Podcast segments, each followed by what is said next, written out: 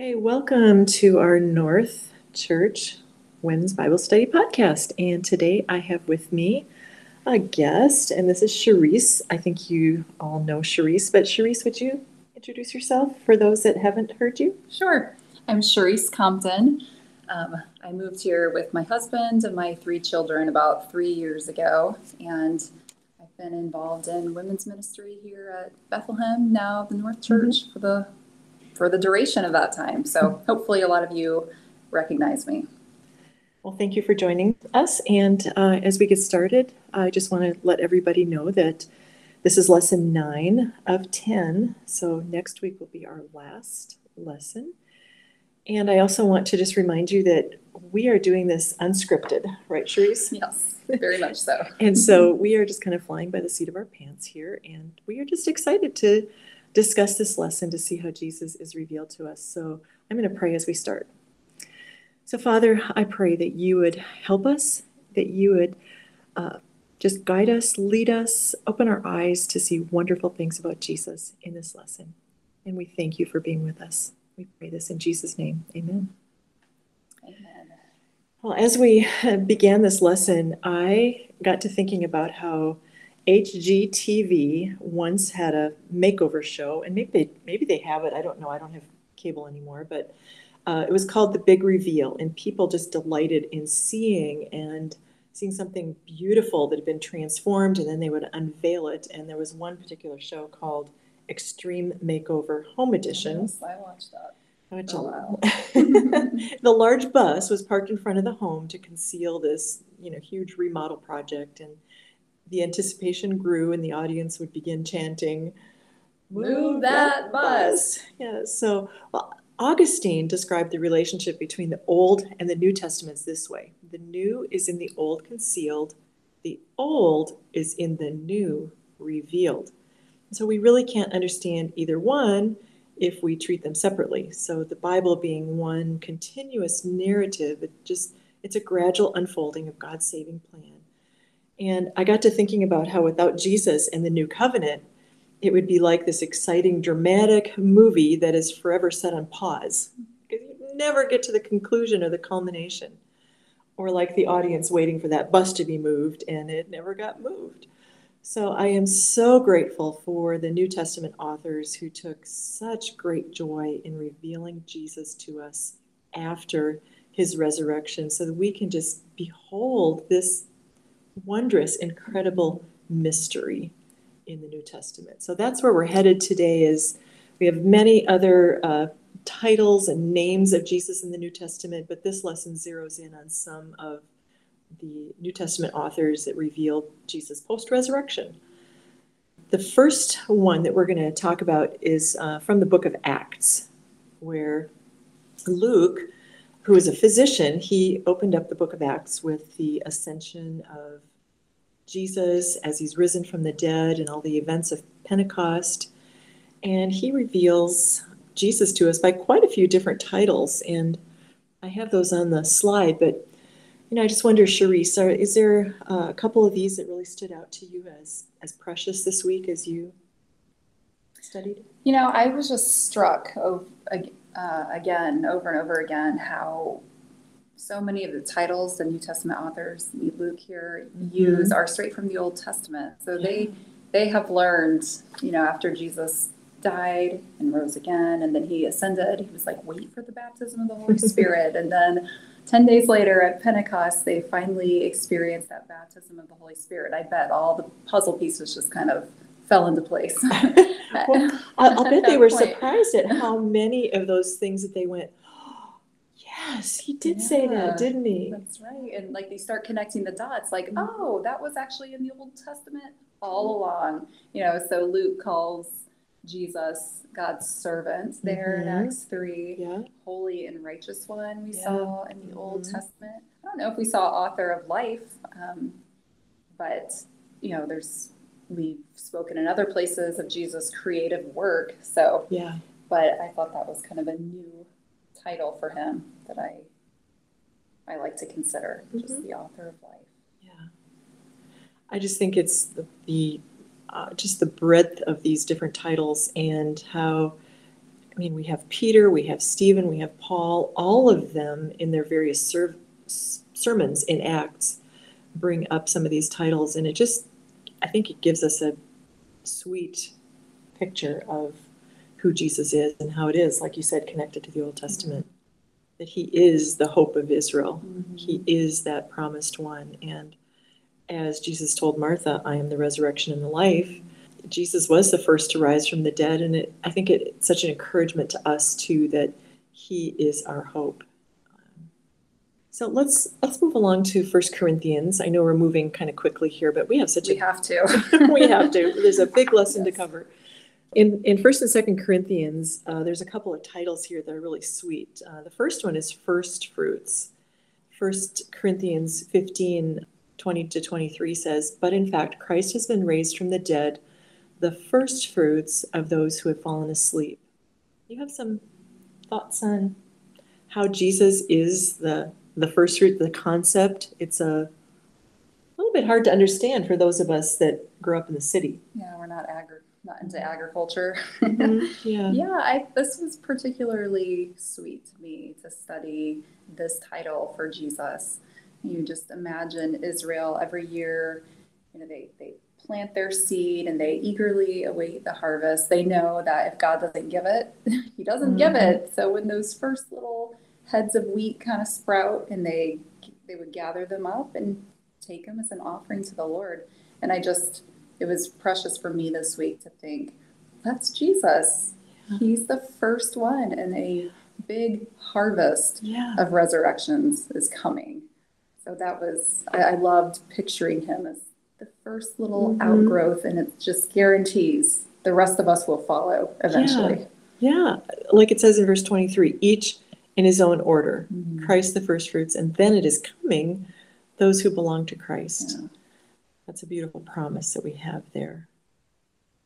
So that's one that's rooted in the Old Testament. The other one here is Jesus as the last Adam. We see this in the same passage. Uh, For as by a man came death, by a man has come also the resurrection of the dead. For as in Adam all die, so also in Christ shall all be made alive. So this is a, I mean, this is typology. Mhm. Am I saying that correctly, Charisse? yes, of course. And, you know, that's a, you know, we're actually, you know, told that Adam was a type of the one who is to come. I think that was in Romans 5 here that said that he was a type, that Mhm. death reigned from Adam to Moses, even over those who were sinning. So I thought we would do a little bit of comparison here between Jesus and Adam, going back to Romans 5. So I, I made a little chart here, and for those that are listening who were in class and we didn't have this chart, Mhm. I'll possibly send this out by email. But there's just so much here. I just included a few of these ways that we can compare Adam and Jesus from, you know, looking at Romans 5 and from 1 Corinthians 15. Yeah, the kind of question that came up at our table today was Was it fair that so many people were condemned because of Adam's sin? But is it fair then that so many people get to live because mm. of Jesus', Jesus. death and life? I mean, it's the same parallel. And I think that's what Paul's trying to set up that parallel in Romans, helping us see, yeah, because of Adam's sin, we were all made to be sinners, but so many of us are made to be righteous because of what Jesus did for us. And if we want to claim the one, we've got to claim Claim the the other. other. Yeah. That's right. You know, I mean, the comparison here between the many and the trespass and the gift that we get in Jesus that's free and it abounds to so many. Uh, the other language he uses here that I think is interesting is death reigned Mhm. through Adam, but life reigns through Jesus. And we have that free gift of righteousness. I told the class this morning that I keep using the word beautiful all the time. So you can attest that I have a, a sticky note You, here you do, on you my have two sticky notes. I, I ran out of room. This is so amazing. It's so as- Mhm. astonishing. It's it's fantastic news, isn't it? It is. I did not hear you say tremendous yet, so Oh, you can use tremendous. that one next. Yeah, we'll use that one. But this is actually just awesome news. It because of Jesus, he fulfilled everything that Adam could not do. And you talked about this in our fall study as well, when you look at the failure, the utter failure of Adam and Eve in the garden Mhm. and sin coming into the world. And yet, you know, here comes Jesus. And I, it's kind of this mental image I have of this multiplication of sin. It's just it's just going spreading Like cancer. around the globe like cancer. But then Jesus comes Mhm. and it, he sends life and righteousness, like chasing it around the globe and overtaking it. It's Oh, kind of a beautiful image, a tremendous, A image, tremendous. It- it is. It's fantastic. All right, let's look at uh, another one here. Or, oh, here's the same passage. I read this already, 1 Corinthians 15. But let's look at another way that Paul uh, describes Jesus, and that we see on page 138, and that is that Jesus is our cornerstone. yes. So we're, we skipped over a couple. we, there's just so many ways to see and treasure Jesus. As I mean, Paul said in Second Corinthians, inexpressible gift. Yeah. It's it's so nice to have this variety of ways to picture Jesus. You know, there's a there's a picture there for everybody. Mhm. Maybe you don't really get the first fruits. Well, here, let's try cornerstone. Let's Maybe try that, will resonate with Yeah. That, that, okay, we've got this building metaphor here because we have, you know, Psalm 118 is very commonly quoted you. from the Old Testament. It's quoted in the New Testament, might even be the most commonly quoted. So the stone that the builders rejected has become the cornerstone. And then Jesus said to them, Have you never read in the scriptures, the stone that the builders rejected has become the cornerstone? This was the Lord's doing, and it is marvelous in our eyes. Is that one on your list? That It is, it's okay. on my list. Mhm. It's marvelous. It really is. And Jesus said that himself. So let's look at this marvelous title of Jesus. Mhm. Um, I think there's this idea of it being like the first stone that's kind of set in a building, or like all the other stones are laid on top of it. It's like the foundation. Yeah, and it, it's a it forms the base of a corner, so it's it often joins two walls. I think Mhm. somebody talked about it had sort of a um, compass-like effect, except sets the direction of the Mm. entire building. Yeah. It, and if the the line on that cornerstone is off, then the whole building is off. So Yes, but Jesus is our perfect cornerstone.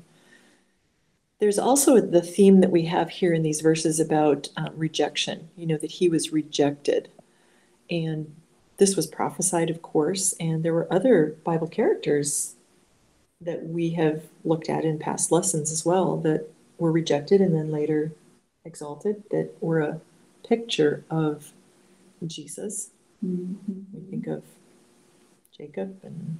Joseph and David. Mhm. Yeah. Yeah. It's kind of a pattern that God's people follow. There's this kind of humiliation Mhm. before you're exalted.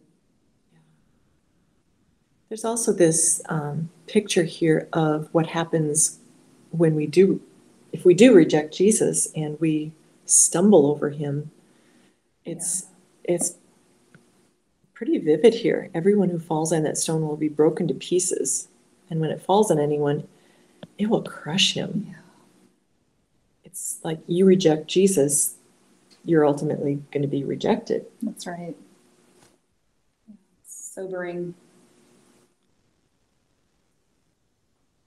All right, do we have, let's see if we go on here. We've got a couple of more verses about Cornerstone to look at. And these are, I think these are the verses that are on page 139 of the lesson. So again, these are just kind of continuing in Acts and, and Ephesians and First Peter, this idea. Is there anything else that you think might be important for us to, I thought the, the Ephesians passage uh, really extended that metaphor of the cornerstone because it's talking about this is on in the middle of page 139. Mhm. Um, it's talking about how the cornerstone is joining not just two walls together, but two people. Mhm. So in Jesus, he is able to bring both Jews and Gentiles. You know, most of us are Gentiles, but we're considered fellow citizens and Mhm. saints, members of God's house, which we nobody outside of Israel could have claimed. prior to Jesus coming. Yeah, a dwelling place for God. Mm-hmm. And we're going to see that again next week as we look at Revelation that, you know, finally there will be this time, this God is actually dwelling with his people, which is what I've been longing for since Eden. Genesis, that's Yeah. right. It's a lot to tackle next week, so. It is. There's another long lesson, so get started early. But I think there is, you know, this passage in First Peter, I think is very precious here, talking about Jesus being this chosen and precious cornerstone. And whoever, whoever, we see this language again, whoever believes, we saw that many times in the Gospel of John, mm-hmm. will not be put to shame. So the honor is for you who believe, but for those who do not believe, the stone that the builder rejected has become the cornerstone and a stone of stumbling and a rock of offense. Mm-hmm. It's like no shame if you believe in him. Right. You know, you believe in him, there's honor, but oh, what a warning there is here to not reject Jesus, the cornerstone. There's uh, one more title that's here in uh, Ephesians that talks about Jesus being the head, and this is kind of a related related to cornerstone, the fact that he is um, the head over all things, the church. Um, Ephesians 4 talks about that we are to speak the truth in love, growing up in every way into him who is the head, into Christ. So, this is another picture of his authority uh, for us, And our union with our him union too, with him, hmm being in, in Christ. with his body. Yeah. So much. It's just so rich. rich. isn't it? Yeah. Mhm.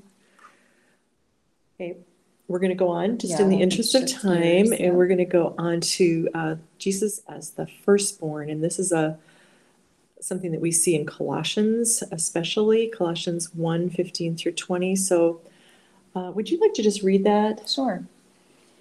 He, that's Jesus, is the image of the invisible God, the firstborn of all creation. For by him all things were created in heaven and on earth, visible and invisible, whether thrones or dominions or rulers or authorities, all things were created through him and for him. And he is before all things, and in him all things hold together. And he is the head of the body, the church. He is the beginning, the firstborn from the dead, that in everything he might be preeminent. For in him all the fullness of God was pleased to dwell, and through him to reconcile to himself all things, whether on earth or in heaven, making peace by the blood of his cross. Oh, I love Colossians. Mm-hmm. Paul has a way of writing these run on sentences, but that are just so lofty, such lofty descriptions of Jesus. Mhm. The- so much is packed into this. Are there, is there anything in particular that stands out as most encouraging to you from these verses on Jesus as the firstborn? Or maybe I could say, is there anything that's confusing? We did ask that question on page 142 as well. And maybe you had discussion around your table this morning. We did a little bit about that firstborn of all creation. I think some people trip up on that, thinking that means Jesus, as the eternal Son of God, had some sort of origination, like God created him. But so we talked to that a little bit. The box you have on page 142 is helpful. Um, that this word speaks of his position Position. Yeah. Mhm. Yeah. and you know, you can get hung up on grammar, but that it could just be read. This is this is kind of how we this genitive construction is kind of like our possessive. We could just say creation's firstborn. It's just he exists as the one who made creation. So he and it's it's followed up in that next verse. It Yeah. explains how he's Yeah. the firstborn of all creation. Well, he's this way because he made them. Mhm. So I think we didn't, yeah, I think that helped Yeah. clarify things for us. Yeah, that it doesn't mean that he was the first created being, Right. but that he is, I mean, the word that Paul uses that he's preeminent, you know, he Yes. is, he is over everything. Yeah. By his position, Mhm. he, he is over all of these things. I thought it was interesting too that Psalm 89 reference at the bottom of the page. This is spoken to David, who is, of course, a, a type of the king to come. But David was not the firstborn, but he was declared to be the firstborn in Yeah. this psalm. So he's given a position, much like Jesus, by nature of creating and of who he is as the eternal Son of God, has that position of firstborn and, and heir, as we'll see in a Mhm. little bit. Yeah, yeah, that's right. That is, those two are tied together. Mhm. And He- Hebrews does speak to that quite a bit. All right, so as we wrap up our titles in Colossians, we've just got a couple more here. And uh, Colossians 1:27, to them God chose to make known how great among the Gentiles are the riches of the glory of this mystery, which is Christ in you, the hope of glory. I love that. hmm I feel like I don't quite make enough of this idea of the hope of my glory. You know, there's there's so many pieces to our story too. You know, and Jesus, he, he's the first in every way. he's the first perfect human. He, he, he, but he is our forerunner in more ways than just the resurrection. He, he takes this path that we all have to follow through suffering before glory. And I just think, oh, there's so much glory for us too. Mhm. Like, you know, like Yeah. sat around the table, like we sing, why should I gain from his reward? But Yeah. I cannot give an answer to that, but we have that same hope of glory. I, I, I love that expression. Yeah, and you know, I think we're, maybe I'm getting ahead here, but you know, in Hebrews it talks about how for the joy set Yes. before him, he despised the shame of the cross. And I think in so many ways, as we reflect Jesus, we also need to think about that joy that is set before Mhm. us. That's right. And we are enduring many things here, but let's hope, let's set our eyes on Jesus. That's right. Let's change our perspective. Yeah. Because Christ is all in all. That's who he is. Yeah. And I think if we lived with that kind of a mindset, we would look at our lives differently. Mhm. Absolutely. I think Colossians 3 even goes on to say, so then you set your eyes on things that are above, Mhm. not on things that are below. Because you've been life- raised Yep, and you, right. you are, you know, we are seated with him Yeah. and In some ways, we're already there. Yeah. so guaranteed is No, this. already not yet, Yeah. which is so beautiful. All right, let's go on to see how Timothy and Titus refer to Jesus. And I, again, this, this flows right into what we've been talking about with Jesus as our hope. Um, he is our Savior Mhm. and He is our hope, our, you know, we're blessed hope. Mhm. We have, it is an incredibly astonishing thing that that Jesus Sorry, is going to. her notes here. I'm looking. I'm looking at my sticky note with all of Yes. these adjectives because we run out of ways to express the just incredible hope that we do have. What a blessing! What a blessing! And I love what Hebrews six nine nineteen says. You know that we have this as a sure and steadfast anchor of the Yes. soul. That's a new picture. I haven't seen that one anywhere else, but you know, I could be wrong. But that seems like a pretty fresh metaphor the author of Hebrews gives us of Jesus. Yeah. Hope that enters into the inner place behind the curtain. Mm-hmm. which we've been talking about how Jesus in his body was torn for us, just like that curtain in the temple was torn. And our hope is there, where Jesus has gone before us behind that curtain. Yes. It's, I just love that, that it's a steadfast hope. We don't need to think that it's going to disappear. He will hold us fast. Yeah, Yeah. it anchors us Mhm. through this every storm. Yeah. And then if we move on here to um, a couple more verses before we go to Hebrews, and that is looking at as Jesus as our mediator. We see that in First Timothy, uh, our ransom, Ransom, Yep. and then Second Corinthians. He he is our reconciler. And then he gives us his same ministry of reconciliation. He just Yes. passed the baton to us Mhm. before he went to heaven. And he is that mediator of the new covenant. And we Mhm. talk about that a little bit more in, when we get to Hebrews uh, again later too, that there's that idea of that blessed inheritance that we have, that, that promise that he is the one that guarantees it Mhm. as the mediator. All right, anything else, Charisse, that you want to add on before we move on to Hebrews? I'm kind of eager to get to Hebrews. Oh, me too. I I just confirmed this with Jared a few minutes ago because I'm pretty I thought I'm pretty sure Hebrews is the only book in the New Testament that ever speaks of Jesus as our high priest. That is, I mean, we get mediator like we just saw in Yeah. Timothy, um, but nobody else calls him our high priest. Obviously, this is a uh, recycled idea from the Psalms, Yes. but uh, the author of Hebrews takes this and runs with it, and it's just it's so beautiful to look at all Mhm. these points in which he, all these ways in which he is our great high priest. Yeah.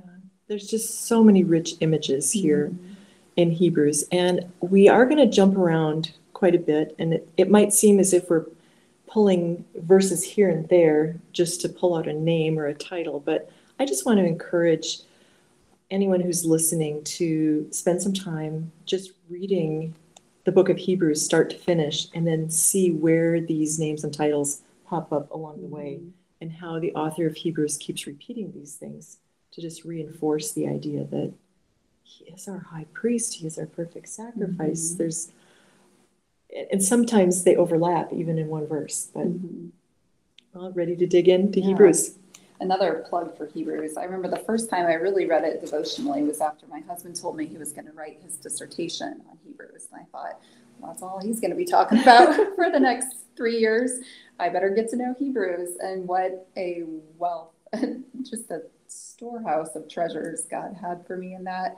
And I love how you just get the full picture of Jesus because you start with such lofty descriptions of his divinity at the beginning of the book, but then you just plunge the depths into his humanity mm-hmm. so quickly, but you don't stay there. He suffers, but then he passes through the heavens to his exaltation where he stands now Mhm. to help us. And it's just this beautiful, full orbed picture of the risen Christ. And so I agree with your push to encourage people just to sit down and read the whole thing to to get a sense of the context for some of these texts we just we are lifting a little bit just to Yeah, show you the titles and his roles. mhm. right, yeah. And I think I just had an idea. Well, I guess That's I'll- dangerous. You I have a guess- lot of ideas. I guess I'm going. I guess I'm going public here, but um, wouldn't it be fun if Jared could spare some time to join us and we could just talk about Hebrews sometime Oh, and, and. Jesus? Absolutely. Yeah. Okay, why don't you ask him Okay. if, if he'll join us? I'll put a little bug in his ear or whatever the expression is. Yes. A bug in his ear, that'd be good. All right, so the first title that we're going to look at is uh, found on page 145, and that is Jesus as the heir of all things. And so, again, we could spend all day on this, but Yeah.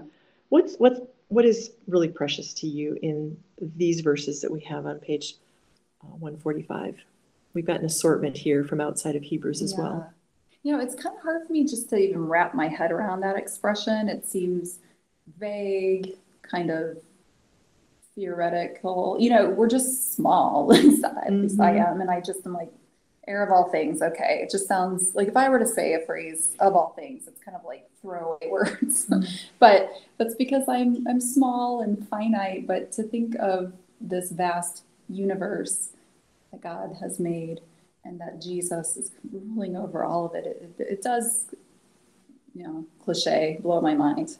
So, but what really gets me, and I hinted at this before as we went through this chart, when you get to Romans 8, 16, and 17, Jesus is, of course, the Son, but we, by our Mhm. relationship to Him, are also children of God. And if Jesus is an heir, then by extension, we are fellow, Fellow heirs. heirs, And how is that even possible that we, you know, like Jesus says in the Sermon on the Mount, we're going to inherit the earth. Yeah, That's that's mind blowing. it is. That's right. It's hard to just even grasp Yeah. these verses here and just how on the last day, I mean, the heritage that we have Mhm. we can hardly take it in. Yeah. Revelation 21, the one who conquers will have this heritage. You know, we- again, talking about this idea of, you know, dwelling with God, that He is, He, he is ours. He's And ours. There's that We are His. Yeah. eternally. Nothing can, nothing can change that. And Mhm. he talks about, uh, of course, there's a couple, I, I only put a small part of that passage there because in context, you know, it, the verse actually reads, It is done. I am the Alpha and Omega, the beginning and the end. To the thirsty, I will give from the spring of the water of life without payment. The one who conquers will have this heritage, and I will be his God, and he will be my son. Yeah. So it's it's that life. It's the Yeah. water of life. Yeah.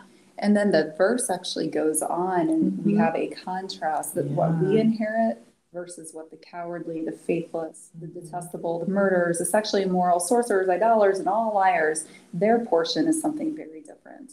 It's, it will be in the lake that burns with fire and sulfur, which is the second death. So, what a contrast! We have eternal life as our heritage in Jesus. again, there's another warning, just like Yeah, the stumbling right. block over the cornerstone. Mhm. You know, we don't want that. We we want to be a part of the the heritage of Mhm. Jesus. Uh, you know, I think it's the the idea that you know all of us belong to Jesus because God has given us to Jesus Mhm. as an inheritance. That's right. This idea of us being co-heirs is um, astounding. Mhm. the fact that we uh, are going to gain that inheritance Yeah. from him.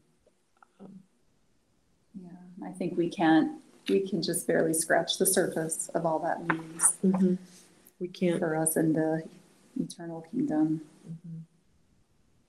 Amen. but it will be glorious. Amen. It sure will be. All right. We are going to grab a couple more uh, titles here before we move on to Jesus as the high priest. And this is on page 146, I believe it is.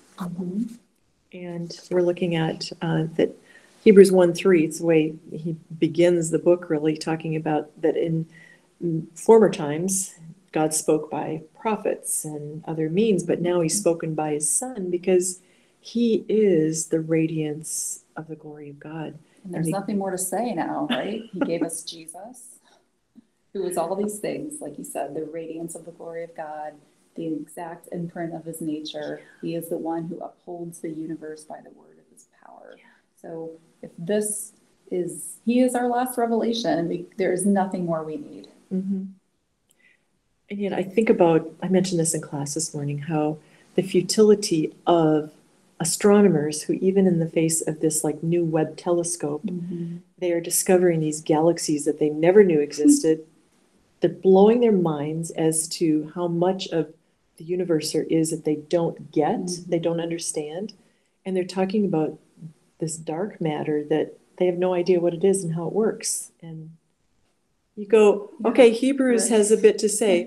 Jesus upholds the universe That's right. by the word of his power. But they just don't see it because, Yeah. again, They're intent on robbing God of his glory, many of them. They Yeah. just won't, they won't attribute the amazing universe to God's power. Mm-hmm. Sad. Yeah, and then I mean, Second Corinthians here, I to me gives a lot of hope because these are verses that I pray Yeah. for those that I know that are blinded. They don't see Jesus for who he really Yes. is. I've heard you quote this verse dozens of times, I believe. Yes, It's one of your favorites. It isn't is one of It's my beautiful. favorites Mhm. because I, it just, I love this, the fact that it's for God who said, let light shine out of darkness, going back then to Genesis 1. He Mhm. created everything. That, that God, he shines that light in our hearts to Mhm. give the light of the knowledge of the glory of God in the face of Jesus Christ. And so without God giving us that knowledge, we don't see him for who he is. Yeah. So that's that's my plea when I am praying for someone. Pray, oh Lord, shine your light into that dark heart. Yeah. And it, it encourages me because I think God has done this before. He mm-hmm. created at the beginning of time, let there be light. And every person whose heart is turned to Jesus, that is another act of creation. God has not stopped working, like as Jesus says, my Father has been working until now, mm-hmm. I am working as well. And I and I think, yeah, yes. it, that does help me pray. Like, do a work of creation yes. in that person's heart. Let yeah. banish the darkness from their hearts. Mm-hmm. So that's, yeah, that's how this verse helps me pray for unbelievers as well. All right, let's uh, go on here to just a couple more. Mm-hmm. this is on page 147. You keep saying that. I know. Well, there's just, there's, like I told the class this morning, I, I could have made this lesson easily twice as oh long or 10 yes. times as long because we just can't exhaust all of who Jesus is. We, we completely skipped over Melchizedek. Yeah. But, well, okay, well, I let's. talked about him to some length in the fall, so. That's right. All right, so we have uh, this idea of Jesus being the founder of our salvation who was made perfect through suffering. And I think that, again, we have this idea of suffering before glory mm-hmm. and that uh, rejection before exaltation. And mm-hmm. it, it's another way of saying, I think, all of this. But it's so yeah. sweet that Jesus really is, I mean, as our Savior, He has saved us and He has created that faith. In our hearts, which, again, going back to Second Corinthians that we just talked about, that mm-hmm. should give us hope yeah. And pray to Him to do that in the lives of those that we love. Yeah. He gets so much glory when He does it. So why do we ever hesitate to ask God to glorify Himself mm-hmm. by bringing more people to Jesus? Yeah. He delights to do it. I think another way that this encourages me in my faith is we this idea in question 25 knowing that Jesus is the founder and perfecter of my faith helps me to just hold on to that truth that he who began a good work in me will bring it to completion. Mm-hmm. He began it, he will finish it. Yeah. You can't lose sight of the fact that he is working, even though we feel slow and slow to change. Um, Sometimes I just feel really short sighted. I forget things, but it is it's so encouraging to know like God will get the work done, and He He completed this work through Jesus. He brought Jesus through death, raised him from the dead, and brought him back up to heaven where he's exalted. He, he's going to do the same thing for us, and that, that's just so encouraging. That is great news. Yeah. It's yes. not, you know, we don't, we're not saved on our own. No. And we we we don't do anything on our own. It's it's only through His strength and His grace that we make any progress in obeying His commands and, and becoming so, more like Him. Yeah. yeah. And the pattern consistently is suffering. That's the thing that mm-hmm. always hits home in these texts. Suffering. That's how God gets His work done. Mm-hmm. so it gives us hope in our suffering too. Okay, Jesus endured and he has been raised and glorified. So we will follow that same path, but we do, we just, we have to endure and we have mm-hmm. to see the suffering as the way that God is perfecting our faith. Yeah. All right, let's go on to Jesus as our high priest. And we find this on page 147 of the lesson here, and we have some some passages that we could we could read some of them, we could read all of them, but it's really I think the theme here is that Jesus is there are some ways that he's similar to the Old Testament priests, but yeah. Hebrews uses this phrase that he is a great high priest, and that there's so many ways that he is not like the Old Testament priests. Right. I mean, he was he was we can say he was he was faithful mm-hmm. to God who appointed him, where the Old Testament priests were. Well, maybe we could just look and start a list here of the ways that uh, Jesus is different, different, similar, and dissimilar. Mm-hmm. Yeah. yeah. So the things that were interesting to me that were similar They're both appointed by God. So Mhm. Jesus did not Mhm. take this office of his own accord. It was given to him, appointed to him by God, Yeah. just like the Aaronic, um, you know, the Levitical priest line. Mhm. Um, and he experienced weakness to a degree. So he wasn't weak in that he Mhm. sinned and then had to Mhm. sacrifice for himself, but he is that his weak, his human weakness. You know, Mhm. was tired. He was tempted as we are tempted. Um, and those things make him sympathetic, just like the human priests could be. They could be sympathetic with the people. They weren't always because they were not always good priests, but they had the capacity to be sympathetic Right. since they were human as well. So those are about the only similarities I saw. Mhm. Did you see any more? No, I saw a lot more they differences. They, they both offer sacrifices, that's Yeah. right, yeah. But the differences is, we see that highlighted a lot in the way they offer sacrifices. Because the, the priests in the Old Testament, they offered sacrifices um, daily, Mhm. uh, year after year, over and over, and Jesus is once once for all. Some, Yeah. some of the most beautiful, do I dare say that word? You can say that word, yes. Most beautiful words in all of Scripture, once for Mhm. all. Yeah, there's a single, you, you know, I think elsewhere in Hebrews talks about it being a single sacrifice. And, you know, I think I only gave, put down a couple of these verses that, but here is another table that I decided that I would uh, pull up as well that just had some of the, just the comparisons, you know, that Jesus, uh, yes, like you said, he, he's perfect. He, but he could also sympathize with our weaknesses Mhm. but he was without sin, where the other Old Testament priests were sinful. And the difference in the offerings, you know, we've talked about that already, you know, the the sacrifice of bulls and rams, but Jesus sacrificed himself.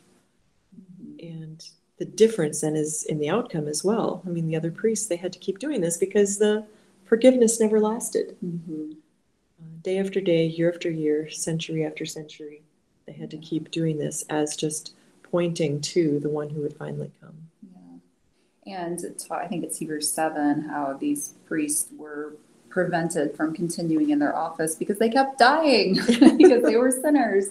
But Jesus lives forever, so he has this Mhm. eternal priesthood. Yeah, yeah. So, what would our what should our response be to having such a great high priest? This is question 28 on page 148. You have some thoughts there? Well, he, as high priest, he stands as mediator between God and us. And I think, why don't we go to him? Mm, That's why he's there, right? Absolutely. So yeah. he is in heaven now and he remembers exactly what it was like to be um, on earth as a human suffering as we do. And so he is eager to bend a listening, sympathetic ear to us in our weaknesses. And he is eager to dispense mercy and grace whenever we need it. Yeah. And we always need it. So I think knowing who he is, what he has done, what he still does. Why don't, why don't we go to him more often? Yeah.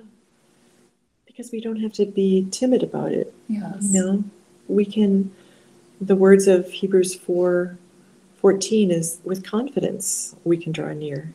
And we can do that because Jesus is there and he is interceding for us. Mhm. And we don't need to be afraid that we're asking too much. Children. You know how I think we read this text two weeks ago when Jesus rises from the dead. He's like, Go tell my brothers that I am going to Mm. my Father and your Father. He, just brings us all in with him. We don't have to be afraid. We can go boldly because we're children of God. Mhm. Yeah, we don't have to be afraid that we are coming too often or with too petty of Yeah. concerns. He will listen and and to know that he sympathizes with our weaknesses. That that should make us all the more eager to mm-hmm. go before the throne. I think. Yeah. let's look at how Jesus is the perfect sacrifice, and we see this on page 149.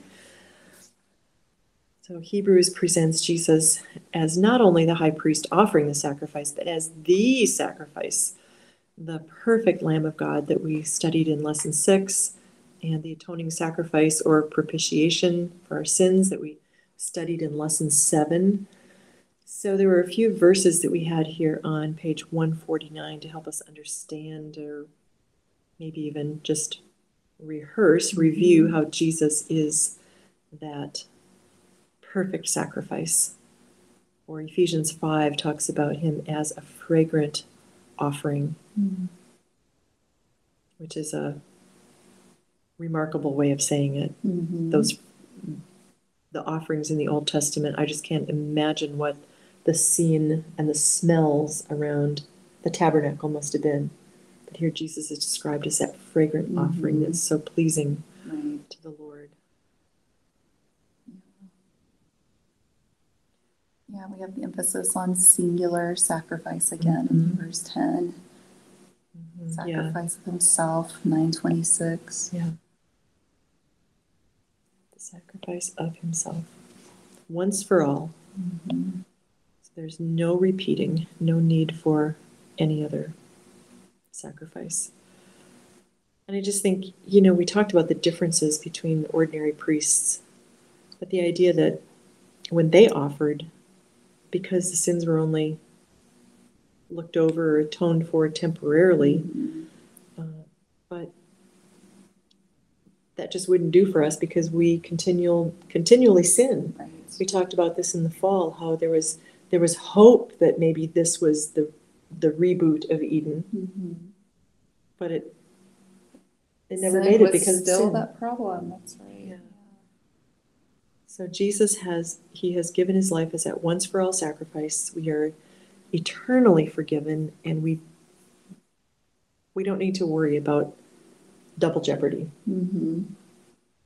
That's right. And I get to this at the end of the lesson, but we still sin, of course, and we, we mm-hmm. recognize that the longer we're alive and the more we walk with Jesus, we're very conscious of how much we still sin, but yeah. that sacrifice still atones. Though even those are covered when we confess them. So there is no need to offer another sacrifice. This was enough for past, present, and future. Mm-hmm. Yeah, his blood was was completely sufficient for everything that we need. So let's talk for a minute just about the blood of Jesus here. I think it's a topic that probably is not real comfortable mm-hmm. for people to talk about, especially in our culture. Yeah. But I think it's important to realize that through all those years, the blood of goats and bulls, it, it, it was not able to save. Mm-hmm. But here is mm-hmm. Jesus who comes by the means of his own blood.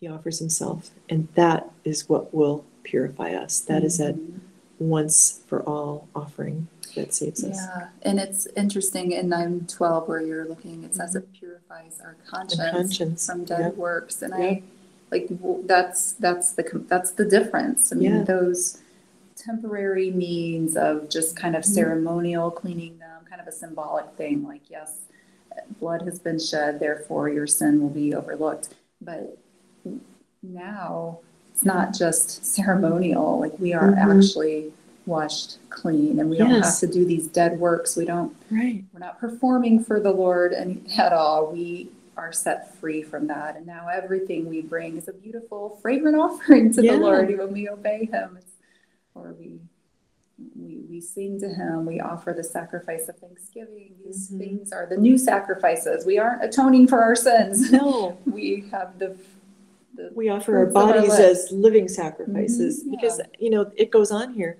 He purifies our con you know purifies us here but it says to yes. serve right so we're not just set on the shelf somewhere as these pure china dolls right but we're out right. there we're out there you know actually living through the power of the Holy Spirit in us. Yeah, and we're doing good works now. Good works. Not yeah. dead works. These. Yeah, that's right. Which brings me to another preview, maybe, we are going to be studying the book of James Yes. in the fall, Yes. where we're going to talk about this a lot more. Yes, that's right. Mhm. Yeah, I'm ex- very excited about that. So we have a couple more things to go, and we're going to wrap up. On page 151, Jesus is called here the guarant- guarantor of a better covenant. I looked that up just to make sure I was pronouncing it right. Is, did I say it right? Yeah. Guarantor? Yep. Mhm. So how does that work? I mean, what, did you look into what a covenant is and who the guarantor would be?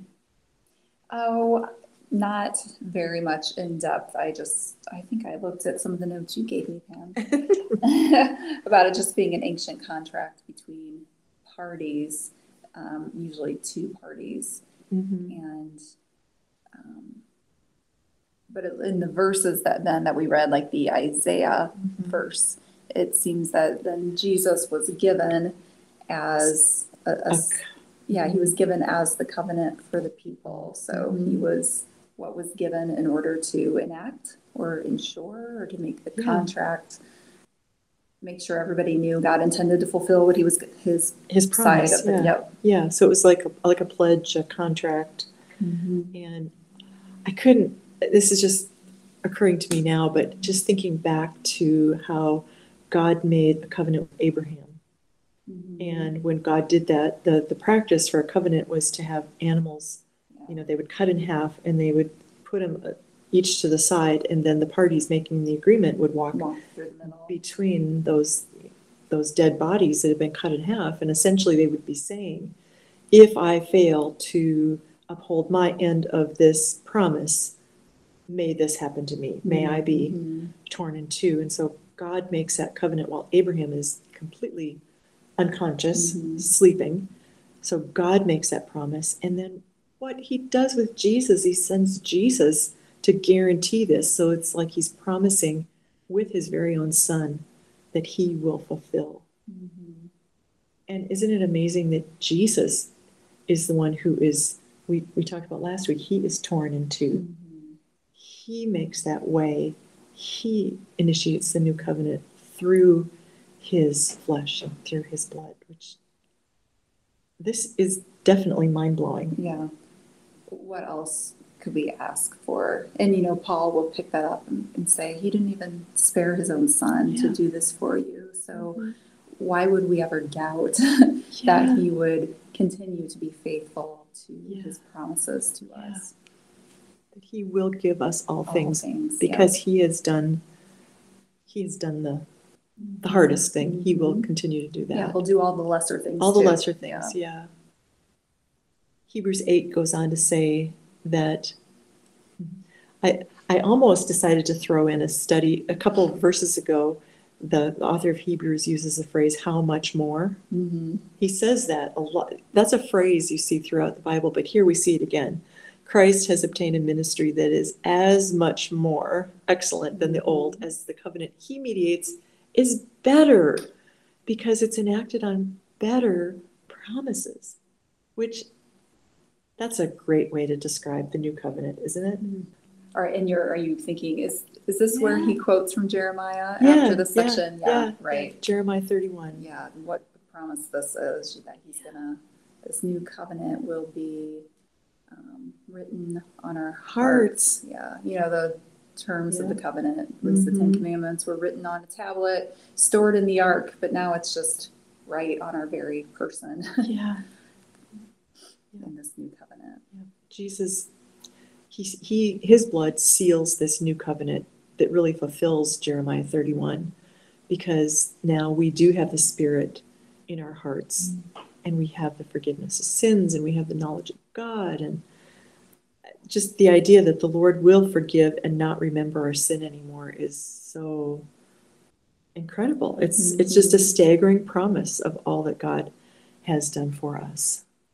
Yeah, and it's I liked how in Jeremiah when he talks about this new covenant, he says I basically he is comparing it to a marriage. I will be their husband.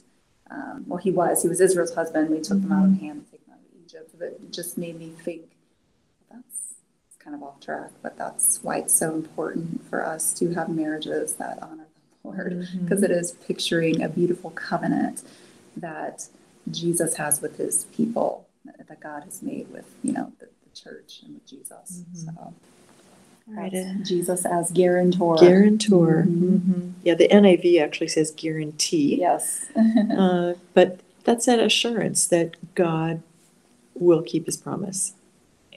I think that's a, the fact that God put forward his very own son, Jesus, as a guarantee that he will keep his word to us is, uh, what's, here, what adjective has, haven't we used yet? It's magnificent. It's, it is, it's just, it's, it's magnificent. It's Mhm. precious.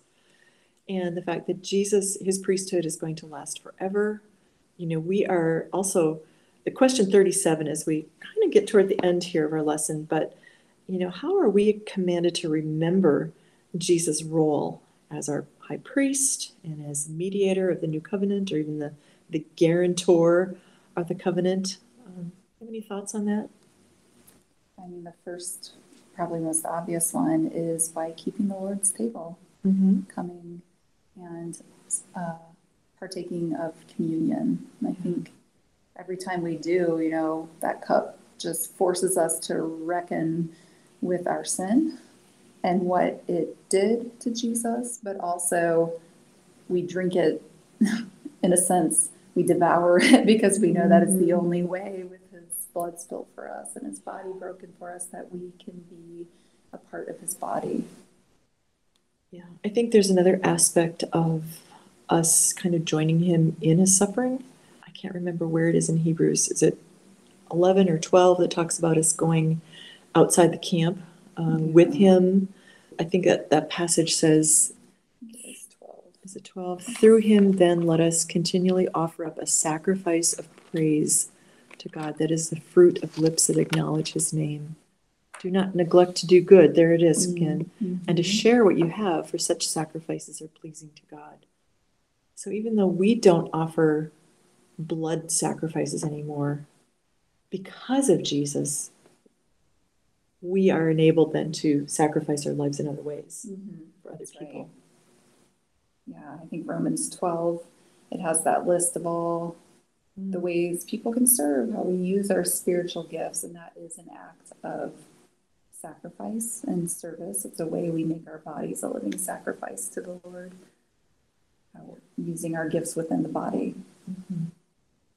Before we go on to First John, I just wanted to wrap up this section with a quote from John Piper. This is, I will include a link in the email this week. Uh, this is from a message titled, How the Supremacy of Christ Creates Radical Christian Sacrifice. Hmm. And he said, All the pictures of the supremacy of Jesus in the book of Hebrews are pictures not only of the perfection of the all sufficient means of our salvation but also of the all satisfying goal or the end of our salvation, namely the supremacy of Christ Himself, experienced with all satisfying mm-hmm. joy.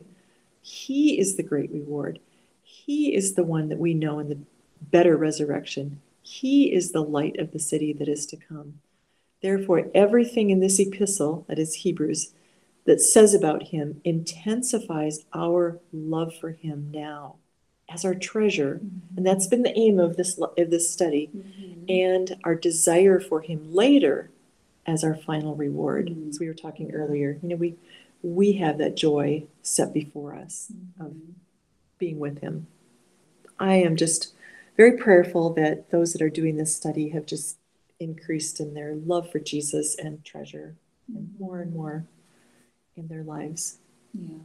So as we wrap up, we're just going to look at one final title here, and that is that Jesus is our advocate. We alluded to this before, but I think this is a really sweet way to end. He is our high priest, but I think this this word advocate, the fact that, that Jesus is our advocate with the Father, is a very precious thing for us. Mhm. Yeah, it's a, it's a slightly different picture. Again, we just have such a variety of pictures to help us understand the, how Jesus works and for us. And here it's more like kind of like imagining a courtroom setting, you know, Mhm. that Jesus is in there always, always advocating for us. Mhm. And, and of course, it's not that God is against us. He's not. He's very much for us. He is our Father. But um, we have we, we have somebody who says, "Yep, I saw that sin, but I forgive you Mhm. because of I've already paid, paid. for it." Mhm. Yes, yes, he paid for that. And we see this word that we looked at a couple of weeks ago. He is the propitiation for our sins. That idea that he bore the wrath that we deserved. He took the penalty for us. He turns God's wrath away. Yeah. There is no more wrath. No more wrath. Yeah, There is no double jeopardy. that's right.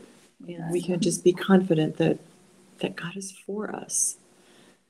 And in Christ, He is all of these things for us. And so I would just like to pray as we close. Thank you so much, Charisse, for joining us. Thank you. And uh, let me just close with the prayer that we had at the end of our lesson here. Father, how can we express our gratitude? Thank you for Jesus, the author of life, the judge of the living and the dead, the righteous one, the hope of Israel, the first fruits, the last Adam, the cornerstone, the founder and perfecter of our faith, the head over all things, the image of the invisible God, the firstborn of all creation, the creator who holds all things together, the head of the body, the church, the beginning, the firstborn from the dead, the hope of glory, and our all in all. Thank you for sending the radiance of your glory, the exact imprint of your nature, the upholder of the universe. We love Jesus, who is the image of you, God, so we see your glory in his face. So, Jesus, thank you for being our mediator, our ransom, our reconciler, our advocate. You are for us, not against us. Our forever perfect and great high priest, our atoning sacrifice and propitiation for our sins. We are forever grateful that with your blood, you guarantee our relationship with you. We love you, Jesus. Help us to treasure you in all of life.